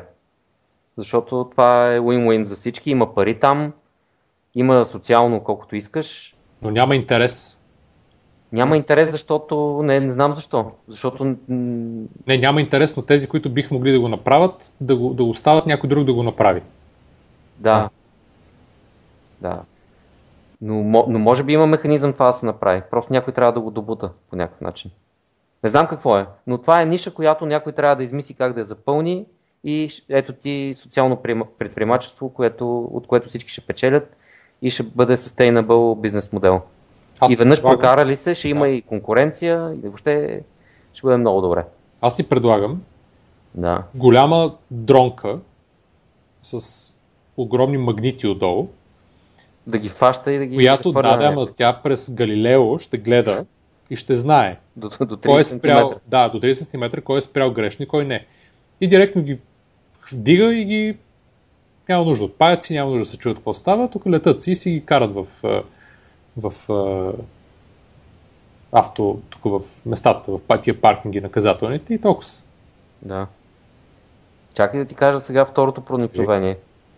Това е във връзка с това, което Филип беше питал. Просто решение в всекидневен проблем, който мъчи хората. Дали, дали тези всичките са измислени вече. Да. А, това, което си говорихме за мъжка чанта, която да изглежда добре, да е практична и да не е диагоналка. Това ми е болната тема просто. Диагоналките. Еми ето, ти трябва да го измислиш. Ти трябва да се пребориш Мога, аз съм до толкова вече нагнетен от визу, визуалното представяне на диагоналка. Освен да се предадеш да си купиш една диагоналка и да се предадеш пред диагоналка. Си купа една диагоналка, ще се обеса на лампиона, на, на диагоналката. Еми не, ето това е един проблем, който има нужда от решение. Просто все още някой не го е измислил достатъчно добре и не го е наложил. Това. И то ще стане съвсем скоро. Проблема кой е? Къде мъжа си държи е, нещата? Лятото, да, когато няма яки, в което да си ги сложи. Достатъчно практичен а заден джоб? керич. Какво заден джоб? Можеш ли да сложиш ключовете от колата, телефона, портфела и очилата в uh, задния джоб? Мога да си сложа ключовете от колата в предния, десен, телефона ми е в предния ляв, портфела в задния десен и документа на колата в задния ляв. И очилата са ми на главата. Или в ръката, или в джоба. Аз, Ето ти решение. Аз си нося резервна батерия за телефона, слушалки. Да, верно, че само в България го има. Тук те и в, го казва нещо. Значи може да се види наистина само в България и на българи, които пътуват в чужбина. Да. Се видят диагоналки. Нещо, което ме ме разстройва жестоко. Ама има нужда от решение. Има проблем. нужда от решение, да. Някой, някой измисли. Откъде къде жените от край време носят чанти, всякакви видове и всякакви размери и са окей. Okay, а мъжете няма нещо унифицирано, което да може да се носи. Едно време са били куфарчета. Бе, той сега това, да речем, е минало от мода. Чантите. А не, той сега има чанти, които може мъжа да носи. Те са подобни на диагоналките, само че малко по-нормално изглеждащи и малко по-големи. Jack to go чантичка, ето, те трябва да решат проблем. Не са, не, са, не, са, не са достатъчно добро решение като дамските чанти. И универсално. Ами много, много мъже ги носят, често казано. Да, диагоналките повече, също. Със сигурност повече от тези, които носят диагоналки. Диагоналките, на съжаление, покрай тук мутраците в България, те придобиха така печална визуална слава, че не знам, аз съм обременен за винаги. Не мога. Дори да видя не знам, кой, Бил Гейтс с една диагоналка. Mm-hmm. Виждаш ли? Така се прави. Добре, дай нататък. Иска да си кажа. Да, да. да. Сега следващото, следващото ни а, писмо, да го наречем, всъщност са две писма, които са от а, нашия също редовен слушател Ивайло Димитров, който днеска не го виждам. Тук ли е? За първи път го няма в чата. Да, наистина го няма. И не се е логнал. Който ни е писал с, а, нали, за коментар по един негов проект, т.е. някаква идея, която той разработва. Uh, и той има много дълго описание, сега няма да, няма, няма да го чета или да го да се спирам толкова на него. Идеята е, че uh, дали има смисъл да се инвестира в частна гора, която, където да се засадат 6000 дървета на около 100 декара. Сега тук обаче има малко неща, които не се разбират. Той може да ни пише допълнително, uh, за да разберем. Идеята... Ти предлагам да му пишеш за да отговори. Тук няма нужда да занимаваме всички с... Хубаво, да, само ще кажа, добре, искате ли в чатрума да разкажем за идеята на Ивайло? Ако го направиш с British accent, според мен ще ме е интересно. The forest idea. Ама на български, само че с British accent. А, виж. Що с, с индийски не може ли? Или с индийски. Айде с индийски по-добре. Ма и индийски на български той не, не звучи толкова хубаво. Трябва да е на индийски. Мисля, трябва да добавиш някакъв твист към това. Не може просто да, да го съобщиш. За 6000 дървета! Така. Бизнес модел I have. Това е някаква комбинация между, и... между индийски някакъв и Йода. фейк индиец и Йода, да. Добре, значи идеята е, че се засаждат дървета, които не е ясно дали трябва да бъдат затворено сметище или друга замърсена територия, затворен рудник. Това нищо не разбрах, това нещо честно казано. А, и значи, да, прав е, той е видял, че Eleven и Launch Hub и не, век, не биха инвестирали в такива проекти. Напълно прав е. Те, нали, обикновено тези проекти са много по-големи, отколкото те е техният а, първоначален размер и второ не са свързани, не са скалируеми по начин, по който е един технологичен бизнес. Така че те не биха ги погледнали. А, сега идеята каква е да се засадат и след това да се а, търси как да се, точно как да се монетизира. И... А каква беше, каква беше връзката с сметището и с мината? Не знам, аз за това не разбрах. Защо тази горичка нещастна трябва да бъде направена на сметище или на затворен рудник? Аз, колкото разбирам, той иска да изсече гората, да използва дървото за дървесина и за други първо, работи, ама да прави мебели от... Първо иска да се засади. Да, се засади, после като пораснат, се изсече и почне да направи сметище. И също Сега. някакви пчелички, мушички, Че... мед. Да. Нао. Сега, има няколко, значи както пише той, а, имаше едно само да го намеря къде е. Срещнах много предизвикателства по приходната част на проекта. То, mm. всъщност всеки бизнес това е основното предизвикателство. Така че не си сам. Спокойно. Да. Всеки среща предизвикателства в приходната част. Сега, тук е приходна част на проекта са изредени е, търговия с въглеродни емисии, зелен сертификати и как той пише търговия с произведения от плантацията кислород чрез абсорбиране на въглероден диоксид. Значи това е, го забрави на момента. Няма никакъв смисъл, много е малка територията, дърветата, зависимо с кой тип са, те биха задържали много малко въглероден диоксид, който може да бъде измерен веднъж на 10 години или, или два пъти на 30 години спрямо доброволните въглеродни стандарти. Оттам могат да, примерно, да дойдат, ще ти трябват около 100 000 долара, за да получиш сертификат за да може да се издават евентуално от някоя организация доброволни въглеродни кредити и ще получиш за около 100 декара не знам, ще можеш да продадеш кредити за около 200 лева, да речем. Или 300, може би, зависи. Тоест това нещо няма никакъв смисъл. Отдаване под найем на плантацията и реклама. Сега тук аз не можах да разбера точно на който може би да се, да се отдаде на някой, който да я използва, един вид да се дава земята под найем. Или включване в проекти на корпоративна социална отговорност. Тоест, това също е много, много, много, много трудно. Това с а, тия зелени неща и корпоративни социални отговорности на големите фирми, които евентуално да дадат пари, това е почти кауза non пердута ли беше, това е, няма да работи никога.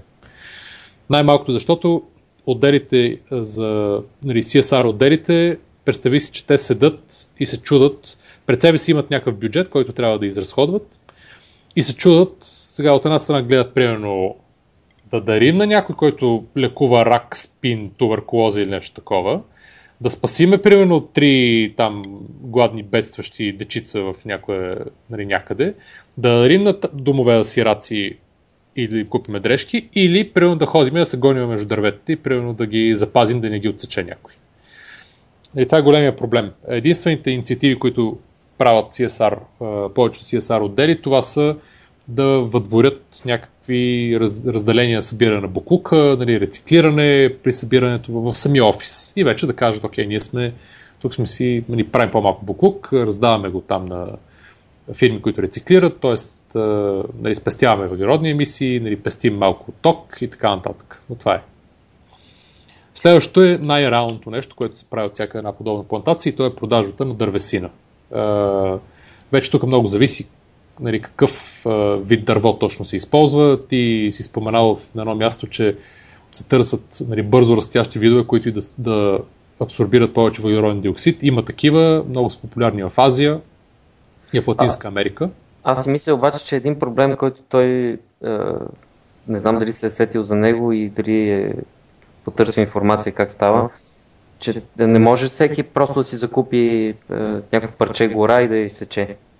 Изисква се специално, не знам, разрешително лиценз, е, да имаш причина ти да можеш да изсечеш тази гора, да си платиш съответните данъци, проценти и така нататък. Тоест, не можеш просто да си купиш едно парче, да си изсечеш и да си продадеш тази гора. Не е толкова просто. Аз мисля, че ако е частна гора, няма никакъв проблем. Има проблем. Значи дори у вас си в двора ти, в къщата да имаш едно дърво, не можеш да си го изсечеш без позволение от общината. Защо? Така му ли за, за гора? Еми, защото не можеш, това е дърво. Е, ти си го засадил. Няма значение. Кой го е засадил? не може бе? Това нещо не го бях чувал до сега. Може. Не, не, не. Би, не би ме очудило това нещо, е така. Хубаво, да, ама, нали, крайна сметка тия гори предполагам, че няма да е, няма да е голям проблем. Не може бе, нашите е, в техния двор им се наложи там да махнат ни стари круши и трябваше да искат разрешение от общината. Те не, че не можеха да го направят и без това, но искаха да е законно и да е такова. Иска се разрешение. И какво ще стане? Ще ги отрееш и после а, ще дойде общината и ще каже, що си ги отрязал, върни ги. Еми не върни ги, има глоби. А как ще разбере изобщо общината, че си има една круша в двора? Сега това, са, това е друг въпрос. Да, да, да. Обаче ако е една гора от 100 декара или 1000 декара, е малко по-лесно да се разбере. Да, окей, мислята ми е, че това, аз не мисля, че това е чак такъв проблем за решаване. М- мисля, че е сериозен проблем и той е свързан с много пари. Тоест, приходната част ще стане още по-голям проблем, защото разходната ще се увеличи. Значи има достатъчно плантации, които нали, това е бизнеса и нали, очевидно там не е проблем. Да, когато го правиш в голям размер и с това занимаваш постоянно, да. Но ако това е един проект, който ти си решил, че е интересен бизнес модел и просто да го направиш, нали? това не е като да с соларните панели, където ти си купуваш земя, слагаш панелите там и те започват да работят. Изсичането на дърветата не е, той е там по... не е така. Той там... И там не е така, но изсичането на дърветата е по... по-сложен въпрос. Добре, де, окей. Okay. Да ми е да приемем, че може да се пребори с това нещо. Uh, всичко може. Въпросът е, че това ще му струва пари. Е, сигурно, да. И затова да се намери бързо, бързо растящи дървета тип uh, кири. Да. Те ли са най-удачни? Да, проблема е, че в, uh, нали, много зависи каква е почвата, много зависи в точно uh, дали да, в той има условия, условия дали биха могли, но Идеята е, че това, са, това е тип дърво, което расте адски бързо, много е, много, то е геномодифицирано и се използва в Азия адски много. И е много добър дървен материал, става от него, много абсорбира CO2, нали, пази почвата, изобщо нали, много плюсове има. Така че е една идея.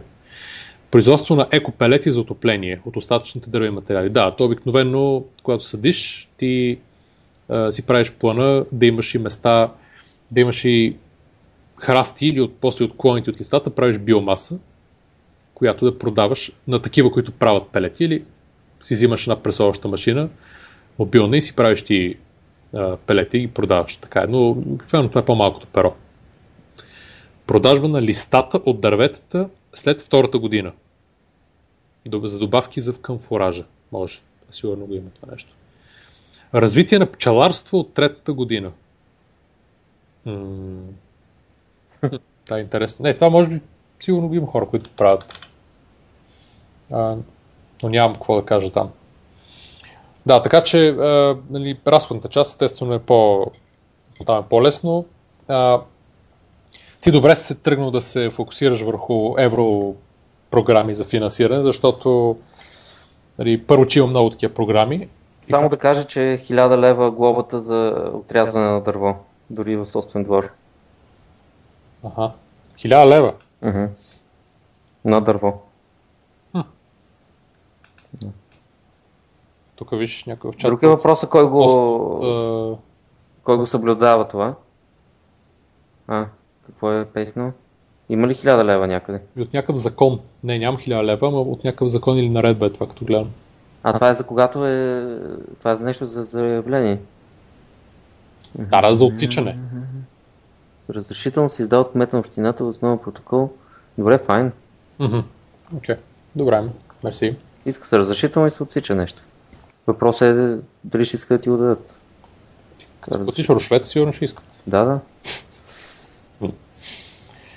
Ам, да, финансирането от европроекти от, не знам, собствени пари. Mi се струва най- най-оптимално. Така, добре, минахме го и това. Чакай все пак да му дадем а, някаква препоръка. Това, което аз разбрах от цялата работа, Да. че бизнес плана му е леко, да я кажа, повече от леко хаотичен.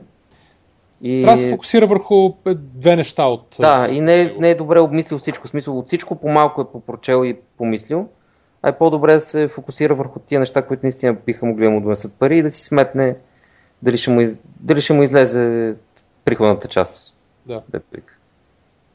Защото за момента не изглежда така.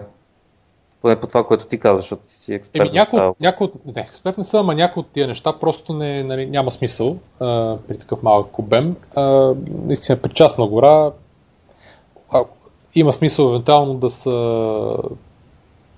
разни овошки, защото те, продукцията им може да се продава много, много по-скъпо после.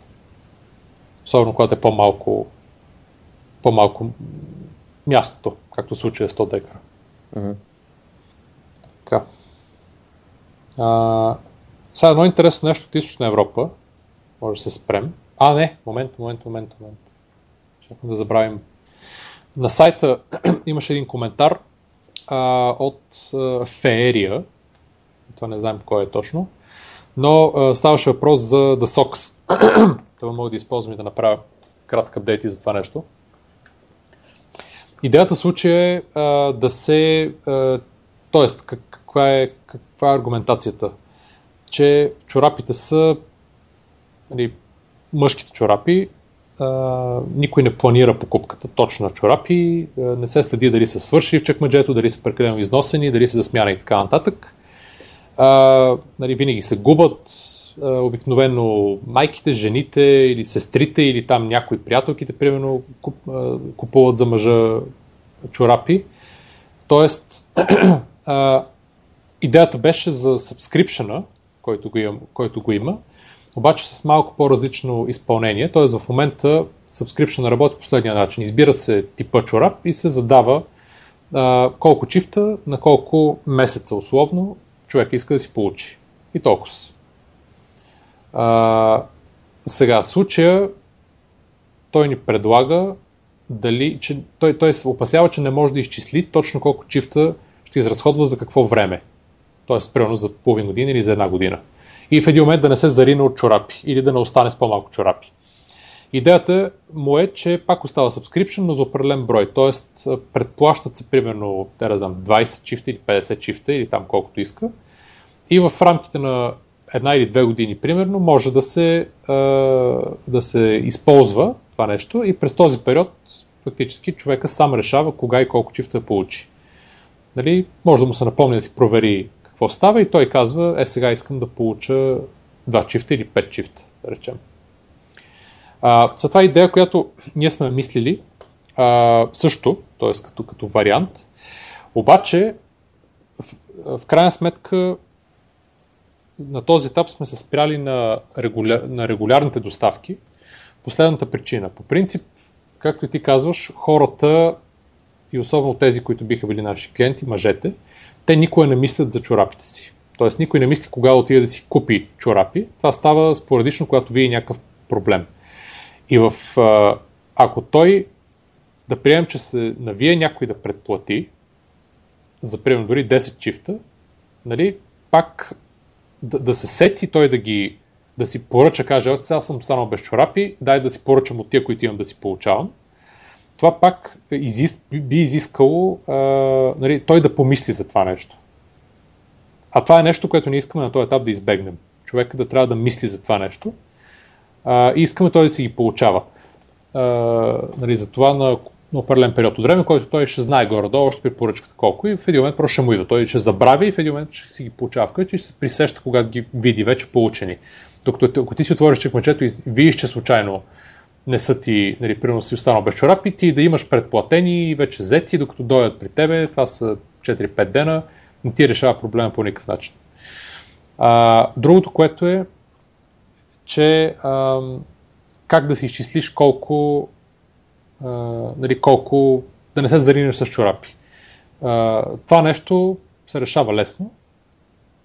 Има статистика, която казва, че примерно, сега естествено от държава до държава има разлика, но примерно в Штатите средно един мъж има около 20 чифта постоянно чорапи в чекмаджето. Тоест ти можеш да си пребориш колко чифти имаш сега и да приемеш с някаква висока доза сигурност, че тия чорапи примерно ги рециклираш на еди колко си време, примерно на половин година или на една година. И оттам нататък ти просто правиш един тест, казваш, окей, сега ще си поръчам, примерно по, ако, рече, ако решиш да речем да си поръчаш по 6 чифта на половин година, т.е. 12 чифта на година, което обикновено е количеството бизнес чорапи, които или за всеки дневна употреба, които човек ползва, един мъж, горе-долу като средно или дори малко под средното. Или можеш да стартираш по този начин и да видиш а, нали, дали, дали стига в повече или дали а, нали, фактически трябва да си свършиш старите, като си получиш новите. Нали, това е решението. И ако случайно не достигат, да, да си вземеш допълнително. И това е. Това е аргументацията, нали, но, но е хубава идея, защото нали, показва някакъв друг спин на, на модела с записване, с, с subscription, който ние гледаме. Ти какво мислиш по въпроса? Аз гледам тук Binius BG. Е, браво! И пише, че ДПС са втори, БСП са трети. Сериозно? Да, те не знам какви резултати четат точно. Нещо са по-различни от останалите. А, а, а Бареков е втори на някои места след ГЕРБ. Ага. Не знам, той нещо, е, нещо в някаква фаза е човек. Те агенците явно са в някаква фаза в момента. Да, да. да. А какво мисля? Съгласен съм с тебе. По-добре е това, което сте направили, което са регулярните доставки. Защото това да оставиш човека сам да си избира кога да си, да си изразходва, така да се каже, тези кредити, които си е заредил на сайта, е, са допълнителни калории за него, което целим, целите да избегнете. И той цели да избегне, като се регистрира за тази услуга и си плати. Нали, той иска да си реши този проблем Изначално. поне за винаги, то поне за една или две години напред. А не да му се припомни от време на време, че проблема го има и той трябва да цъка и да, да мисли кога какво си доставя. Точно. Това е аргументацията. И ще дам един пример с Audible. Това е на Amazon за аудиокниги, най-големия сайт, който е жесток, между другото, и за който съм абониран. Точно на подобна схема. Там може човек или да си купува а, книги с аудиокниги нали, с кредитна си карта, примерно с пари, или да се абонира за един месечен план, т.е. различни месечни планове има, а, и да си купува с кредити, които получава автоматично всеки месец. Примерно това, което имам аз е един кредит а, на месец, който, с който мога да си купа една книга. Мисля, почти всяка книга може да се купи с по един кредит. Независимо дали тя фактически с пари, ако се купува, може да си купи човек за 7, 8, 10 долара или за 30-50 или 60 долара, зависимост от книгата. Но идеята е, че е, нали, ето те се спират също на регулярната доставка на тия нали, електронни кредити, ако щеш, а не примерно да, да платиш наведнъж, да получиш 10 кредита и да се а, нали, и, и ти да си ги изразходваш, когато си свършиш примерно една книга и искаш да си купиш другата.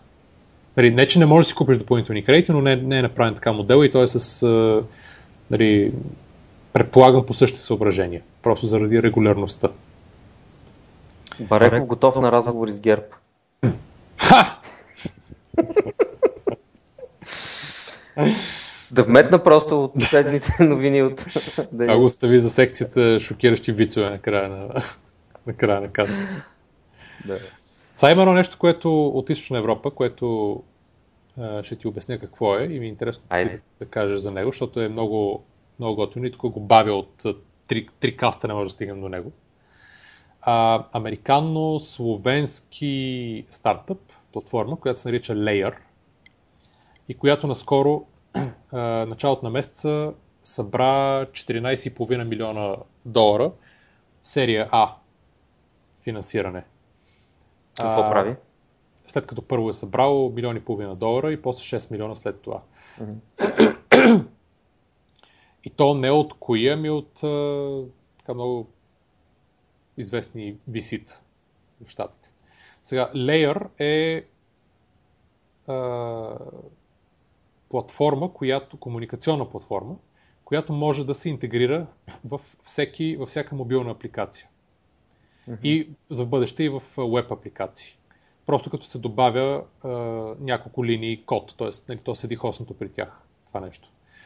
И идеята е, че а, помага на девелоперите да enablenат комуникации в техните апликейшени. Текст, mm-hmm. voice, video, messages и изпращане на файлове. Просто да се унифицира това нещо.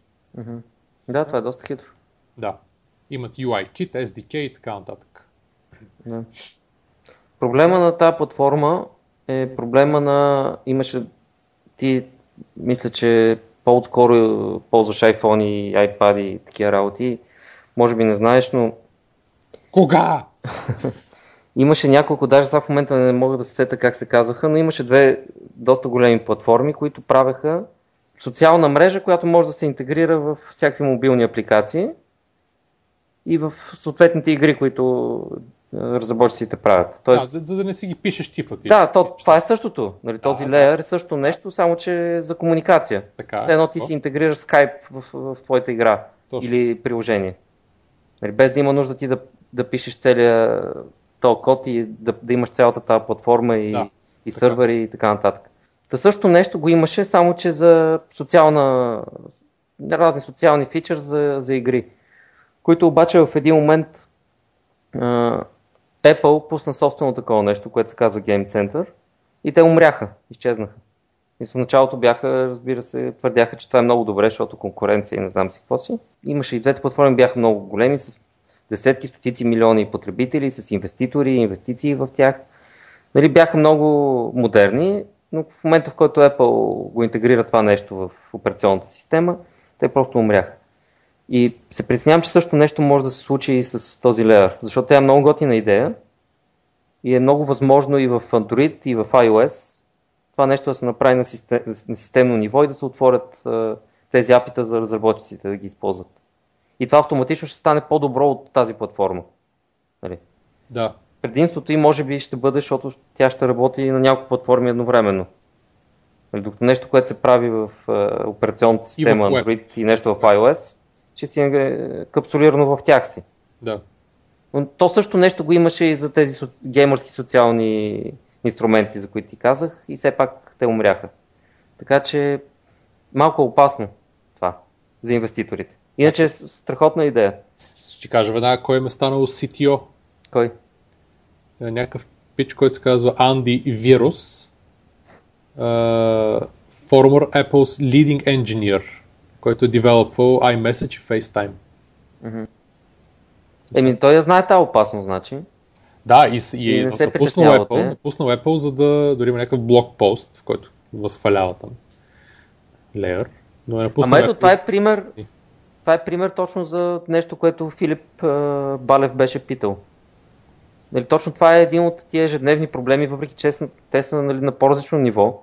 Те са по-скоро ежедневни проблеми, с които разработчици се срещат постоянно че те трябва да разработват сами тия среди за комуникация и няма такъв тул, който да е готов просто с няколко кода да си пейснеш и то да работи.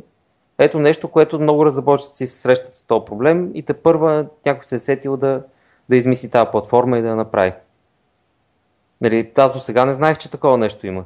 И не, не ми е хрумвало, че има нужда от него, но сега като го виждам, разбирам, че е доста добра идея и със сигурност има много голяма нужда от това разрешава проблем, който го има със сигурност. Въпросът е дали някой няма да го разреши на доста по глобално ниво, преди те да завземат достатъчен пазарен дял. Да, явно да. да. Еми, интересно ще да видим този лейър какво прави, но... А... Но готино е, със сигурност, със сигурност решава проблем, който го има.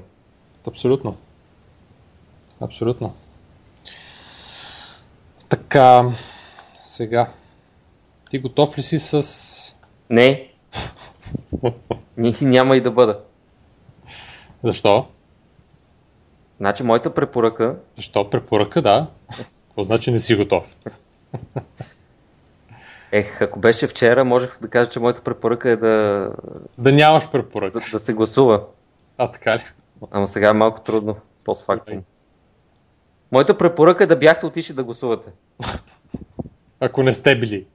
Бихте Да. били отишли. Някакви препоръки от чатрума има ли, които можем да окрадем най-нагло? Аз виждам Терминал 2 като препоръка. Терминал 2. да, тя винаги е актуална. Друго? Въпреки, че в момента всички партии се надпреварват, включително и ДПС, което беше доста очудващо за мен, да обясняват как а, тези изборни резултати трябва да ги анализират и ще ли да вземат, ще, ще ли да уважат а, а, вота на хората. И те какво има да не уважат, като са си дигнали процентите? От всякакви други избори. Значи Местан го попитаха в прав текст. Ще продължите да под- подкрепяте правителството при тия изборни резултати. Той А. наговори един тон глупости, обаче накрая каза, аз още вчера съм казал, че ние сме е, лоя, лоялна, не лоялна, как каза, примерно, нали, ло- лоялен коалиционен партньор, но ще анализираме резултатите и ще уважим вота на, на избирателите. Нали, това може да се интерпретира както и да го интерпре- интерпретираш, но Е. нещо, нещо се мъти. Да, особено идвайки от устата на Местан, Да. този титан на литературата. Който между другото е включен много умело в последната песен на Абсурд. Чува ли си? Да, да, да, как? Чувах Да. Така, аз ще направя тогава една препоръка. Така че моята препоръка Да, Това е препоръка. е да се слуша последната песен на Абсурд. Ще сложим линк. Еми ето, Добре. хип-хоп, май се казваше. Така, моята препоръка е една класация. Ха! Една класацийка. А, 10 стартъпа. Тя на Inventures, ако не се лъжа беше. Да. А, 10 стартъпа в Източна Европа, които са свързани с учене. Тип, както примерно е уча.се в България. Подобни. Да, няма да ги... Също може да ги изредиме. В Австрия Two Two Tangos, уча се и languagebox.bg в България, в Чехия MyPrep и Space Teacher, в Естония One Knows и Linguist, в Литва Blue Blue, в Румъния Forward Thinking, в Словакия Speakle. Да. Но с- може би ще изкочи нещо интересно от тях. Ам, Ами ние шаутаути, всъщност имаме към всичките ни четирима слушатели, които ни писаха с въпроси, които обсъждахме. Шаутаут е за тях. Последното е за една андроидска игра, която а, още не сме видяли и в примерно следващия път ще дадем някакъв фидбек. Ники ще даде фидбек. Да, ако Основно. се сетя да, да си инсталирам, да я изпробвам. Аз ще, аз ще напомня. Вече, вече мога да дам доста сериозен фидбек по описанието на, на апа и по скриншот. Скриншоти. Верно, че имаш скриншоти, да. Има доста. Има. А, така че да, нашият слушател да ни слуша следващия път. Ще чуе фидбек от Ники. А, какво предстои? Естествено на 29-ти а, се идва, ще има Digital, т.е. на 29 и 30, ако не се лъжа. Не, на 29 е Digital K 2014 в София Event Center в Paradise Mall в София както и мини Seed Camp в София, пак там, на паралелни а, а, тракове ще са. Това е, разбира се, огромната дигитална конференция с адски много интересни гости, спикъри, стартъпи, нали, медии, изобщо нали, много отдавна чакан ивент. На 30 май ще има стартъп уикенд Варна, в Гранд Мол Варна. А, така че ако който ни слуша, ако иска, може да се включи на него. А, също на 30 май в петък има Silicon Drink About. Той ще е в Мементо на Раковска, на 30 е това, в 7 часа. И на 31 има Lean Camp София, 31 това е събота в 10 сутринта в Телерик Academy. Това са някои от нещата, които идват. тук има от чатрума, гледам, някаква препоръка ли имаше? Нещо mm-hmm. интересно. То може би ще трябва да го видим, но ти може да го Аз съм чувал за него, да. Walk to Help, аз съм го чувал това нещо. Апче, което измерва колко ходиш пеша, печелиш точки и Телерик дарява пари за деца в зависимост от общите събрани точки. Това е препоръка от чатрум от Камен, за която благодарим. Аз го чу, го, някъде го чух това нещо. Ето един типичен пример. Социално предприемачество. Точно така, да. Ето типичен пример за апче, което е с буквално социално предприемачество и което не е направено да скалира и да, да се монетизира, да, да стане реален бизнес. И най-вероятно точно заради това то ще има доста добър успех. Типичен пример. Да. да. Ти всъщност, ти, ти предния... Mm? Замисли ти предния, от предния епизод, онзи визуалния виц, смяли се на него? Кой е визуален виц? Визуалния виц, който Иво беше... Иво беше а предния епизод ме нямаше. Именно, да. Ама аз ви слушах от uh, iPhone-а. Си бях пуснал предаването и ви слушах там. Зависи колко е бил визуален. Е, сега ще пусна линка пак. Е, да, не съм, не съм цъкал по линкове. Е това нещо. Визуалният ти наречен визуален вид. Да. Защото аз не, аз не се смях. И що е, това е като пингвинче. Така да е, да, именно. Е, виж, като знаеш, че е глупав виц, защо да се изпееш? да, и от тогава спаси положението. Че аз съм отворил VIC.BG и... Виц Чакай, аз имам, аз имам едно от Binius, още едно нещо. Така ли? Я кажи. А. Бареков е казал, че за него са гласували нормалните българи. Похвалил се е, че за него са гласували нормалните българи и, цигани, и е много разочарован от циганите, защото е казал, че няма да им плаща и те затова не са гласували за него а са гласували за ДПС и за БСП. И е много разочарован от тях. Защото по времето на ГЕРБ са били смачкани и сега той като казва, че няма да им плаща, те не са гласували за него. И така. Това може ли да се сравновава твоя вид с... Не, затва... директ, директно затварям сайт. Днеска, а, днеска не мога, да. Не мога нищо друго да кажа. така, добре. А, нещо, чатрум, нещо интересно да ви се разказва, приказва? Те гледат според мен клипа на Ицо Хазарт още. Вече той 3 минути би трябвало да се слуша. Това е много як. Ако не да, да приключваме лека по лека и да ходим да гледаме брифингите на последните резултати. Да. А, имаше една много готина табелка. Един приятел снима и ми прати а, от тук преди два дена или три на в София един мост, увесен транспарант Евроизроди 2014. Ама не някаква малка така, някой да е напечата, примерно, на някакъв нали, листа 4 или А3, примерно. Ами голям, провесен отгоре, казват всички да го видят. Много готино. Евроизроди 2014. Така, добре, благодарим ви пак, че ни слушахте на всичките ни на целият чатрум, за колкото за цялата активност. Следете на, в Twitter на предприемачите, Маймунка предприемачите, във Facebook предприемачите пак. Там постваме неща от време на време, през седмицата. Следете сайта предприемачите.com за всякакви неща, които, които за всички епизоди, за коментари, там цъкайте, разисквайте на имейла предприемачите maimunka.gmail.com ни пишете за а, и подобно, идеи, препоръки, неща, които искате да обсъдим, въпроси, заобщо каквото ви хрумне. А, както виждате, може и по половин епизод да отделим за тия неща с най-голямо удоволствие. Да. Подготвили сме много интересни събеседници и гости в следващите няколко епизода, така че а, слушайте ни, включително и Сергей за умния кошер и за космически неща. С Райчо може да се чуем за, да гостува да разкаже за наносата, как прави наносателити и сувалки в, в центъра на София от един апартамент.